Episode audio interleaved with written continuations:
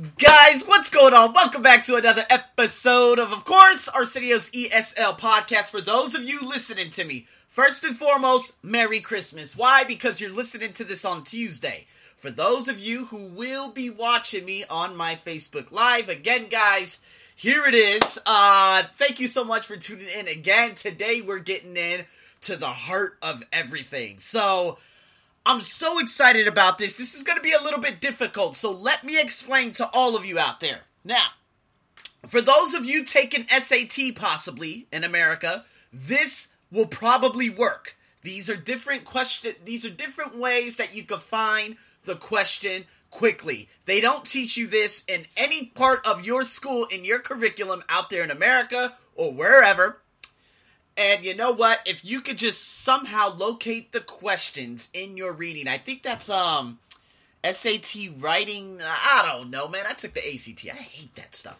Anyways, guys, if you can find the answer quickly, you will win. For all of you who will be taking IELTS, true, false, and not given, this is your life form. This is the easiest one, I believe. So, I wanted to go over this finally today. So, this is how it's going to work. For those of you listening to me on my podcast, you guys will have the YouTube video available on the blog link, thearseniobuckshow.com. For all of you who are tuning in live, again, all of the notes are in the comment section, so you're going to be able to tune in that way to to look at uh, what is it, the website and etc. etc. Now, for those of you tuning in live, also the notes section you're going to have to look at the notes while I'm speaking to you while I'm doing this. All right. Now, for those of you on podcasts, honestly, you're going to have to look at the blog. Or you could just watch the YouTube video and watch how I do everything. It's up to you. If you want to listen and look at it, or if you want to watch it on video, there are three ways you can do it.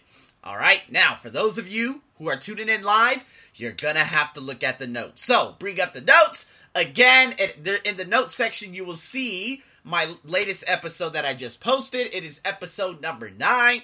Today is the beginning of IELTS True, False, and Not Given. As a matter of fact, I should invite a couple of people. Man, I wish I could. I can't invite anyone. That stinks.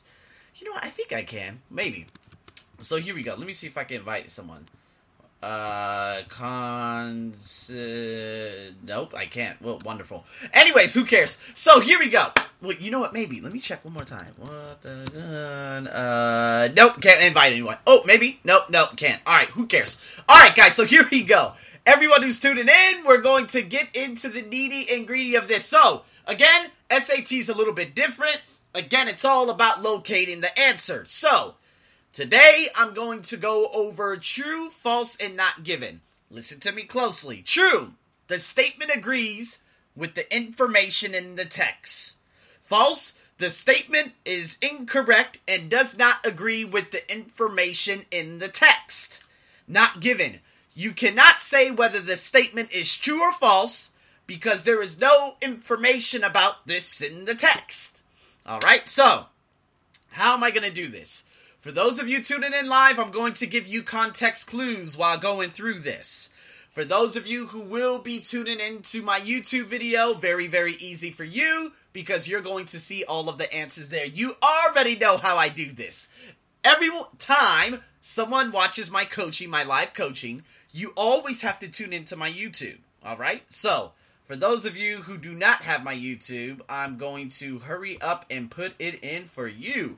Let's see, YouTube, the Arsenio Buck Show. That is my YouTube. So let me put it in right there. okay, so, anyways, what we're going to do now is, again, this is how I do it. I do coaching, and then I do the refreshment. Next year, I'm going to implement e learning and e testing for everyone. There are going to be four pillars to this. All right, I'm just working with another coach. Uh, he is a Thai. He is a Thai speaker. He's actually one of the. He's a business partner for Toyota, if I'm not mistaken. And he actually helped me with this, and I really I realized this not even having talked to him at that time yet. So um, my pillar right now, coaching. If you want to find the answers, you're going to have to look at how I break everything down on my YouTube next Tuesday, okay? Now I'm not I'm unsure how long this is going to take. But for those of you who are just practicing your listening, thank you very much. For those of you who are out there in California and you might have to take examinations or anything like that, or you just want to practice your listening, by all means, baby, tune right in. But you know what? This is the coaching aspect of it. And again, I will say Merry Christmas, and I'll probably say Merry Christmas at the end again, because I am doing this three days before Christmas. So, with that being said, I broke down the true, the false, the not given, the yes, the no, the not given, whatever it may be. Yes, no, true, false, it's the same, okay? Now, what we have, we have a text, okay? This text is called Urban Heat. Now, for all of you out there who take the IELTS, do I'm going to ask you a question first. Do you read the text? Yes or no? If you answered no, congratulations. If you answered yes, you are wasting your time. You could read that bad boy 20 to 30 times and you will still not understand everything. It's all about looking for the key words. So, your number one step for anyone taking SAT, for anyone taking IELTS, key words. So, when you get the text, who gives a damn about the text? True, false, and not given. Might be different for the headings, okay? Now, what we need to do is we need to go down to 1, 2, and 3. You need to decide if the statements 1 through 3 are true, false, and not given.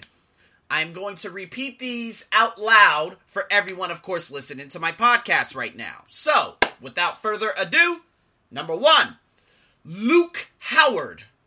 All right, those are your key words, right? Invented the term urban heat island. I'll repeat that.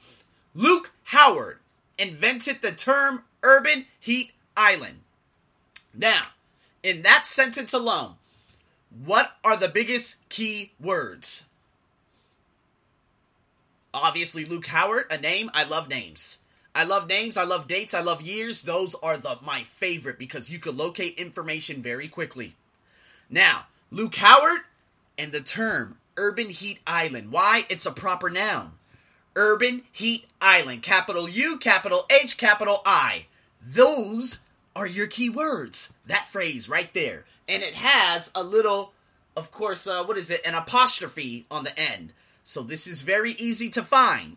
So if we scroll up and we look at it, where is the first mention of Urban Heat Island? Now, if you go, if you're looking on the notes or whatnot, what you have to do is just hurry up and scan like this. Now, for those of you watching me on my Facebook Live, you just have to go like this and look for those key words. I'm going to show you how to do it on the YouTube video. Now, back to the story we not refer to these areas as urban heat islands. So that is the first mention. All right, so now we have to go back. Luke Howard invented the term. Did he invent it?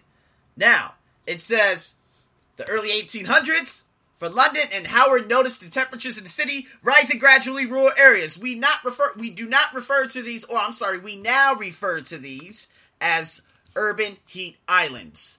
Now, did he invent the term? did he invent the term? Now, obviously, it says at the very top Luke Howard published The Climate of London, uh, an emergent problem, but did he invent the urban heat islands term? Now, obviously, yes, urban heat island is mentioned. Luke is mentioned. But we know that we can eliminate some things, but I'm not going to tell you the answer right now. Okay? You're going to have to tune into the YouTube video for that, but I broke it down for you. Now let's go into number two. City temperatures higher than temperatures. Uh, I'm sorry, city temperatures are higher than country temperatures, regardless of the season.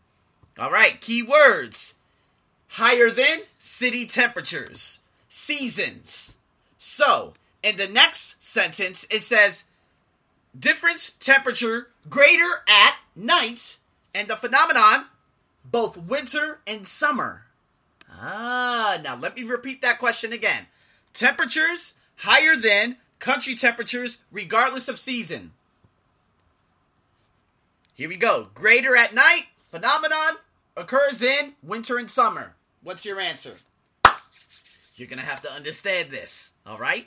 I'm gonna let you put your answers. I'm just giving you the context clues right now. You put the answers. All right? Number three, experts have failed in their efforts to create heat reflecting. I like the term heat reflecting. Why? There is a hyphen in between heat and in between reflecting. So because there's a hyphen, ah, makes it easier, right? Because that's the word we're looking for. So I want you to look in the text for the word heat reflecting. Now, I actually scan my eyes over the entire text. I cannot see them. And you know what? If we go into number four, what's the first word that you see in number four? Atlanta. So let's go back up. Now, both winter and summer. Does it say anything about heat reflecting in the next two sentences? Does it say anything about heat reflecting in the rest of the text? I'm just asking. That's all you have to find. If you don't find if you can't find that term, okay, Bob's your uncle. Let's get into this. Number 4. Atlanta experienced more. See, I love comparisons because all you remember I said higher than, greater than. Those are the those are synonymous to each other. If you can find the greater than, the higher than, the less than, the more than, it's you're going to find that answer very quickly because comparatives, all you have to do is decipher between the two.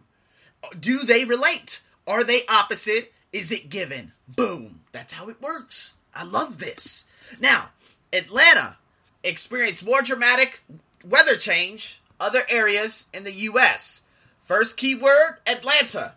I already put it in bold for you guys. It says in Atlanta. These thunderstorms occur in the morning rather than more common afternoon. Does it talk about um what is it? I'm sorry, the comparison is with other areas of the US. Now, do you see any other areas of the US being compared with Atlanta? I will repeat the Atlanta in the text. In Atlanta, in the US, this has even led to thunderstorms occurring in the morning rather than, as is more common, in the afternoon. Does it say anything about it com- being compared to anything else? Does it? I'm gonna let you give your I'm gonna let you give your thoughts on that. Let's get to number five. Number five, roofs. Oh my god, I hate it. My typos are crazy. Roofs that are dark in color help address the issue of urban heat islands. Roofs darker color. All right, let's go back to the text. In that following paragraph, it says, advising builders to use light color roofs. In number five, it says dark in color help, but advisors say light color. So when information is opposite, it is what? I'm gonna let you guys do that. Now we got two. What? We got about three more. All right, this is a good one. Again, for all the answers, guys, please tune in to, of course, my episode of uh, what is it on the Arsenio Buck Show, my YouTube. Okay. Number six, Singapore's super trees. There it is. Those are your key words. So let's go to where Singapore is first mentioned. Okay, we found it. It's in the following paragraph. In Singapore, now we need to look for super trees. When are super trees first mentioned? Boom, we found it. One outcome was the creation of 19 super trees. Now, let's look at the rest of the question. Are made of natural materials. Next sentence, it says, these metal constructions. Now, question says natural materials. Question, I will repeat that. Question says natural materials. The next sentence after super tree says metal constructions. I'll let you do that. Number seven, the designers of the super trees originally planned to plant very tall trees. Now let's look at the designers of the super trees. I'm sorry, I thought something was behind me. Anyways, the designers of the super trees. Now let's see what it says. It says freestanding. Uh, let's see the structure. Okay, but where are the designers? Where are my designers? Okay, but is there anything about original? I don't see anything. I see a develop a master plan. I see advisors.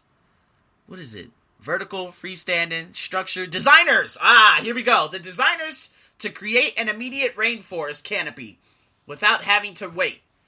Okay, does that relate to, of course, the text whatsoever? Again, that question, I'll repeat that. The designers, super trees, plan to plant very tall trees. The original design. All it says is the designers to create an immediate rainforest canopy without having. It says nothing about original. It says nothing about original. So, let's get into number eight, and this will be the last one. Question Super trees require regular maintenance. At the very end, it says contain solar panels. They use their containers to collect rainwater, and that very last phrase at the end of the paragraph, it says, making them truly self sufficient. Now, number eight, it says require regular maintenance. At the end of the paragraph, it says self sufficient. So, guys, with that being said, I broke down everything. I showed you exactly where everything is. There we go. She finally joined me. Okay. One of my students, one of my ex students, Natagan, she is actually taking the IELTS and uh, she has problems again with the reading and whatnot. Why? You're going to have to listen to this again. The notes section is there.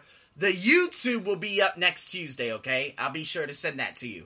Uh, but this true, false, and not given, whatever, the yes, no, not given, this is critical. I broke it down, and it's all about finding those key phrases. So you're going to have to go back to the beginning of this, pull up another window where you can actually get that note section in, okay? And that note section, you're going to see everything that I wrote.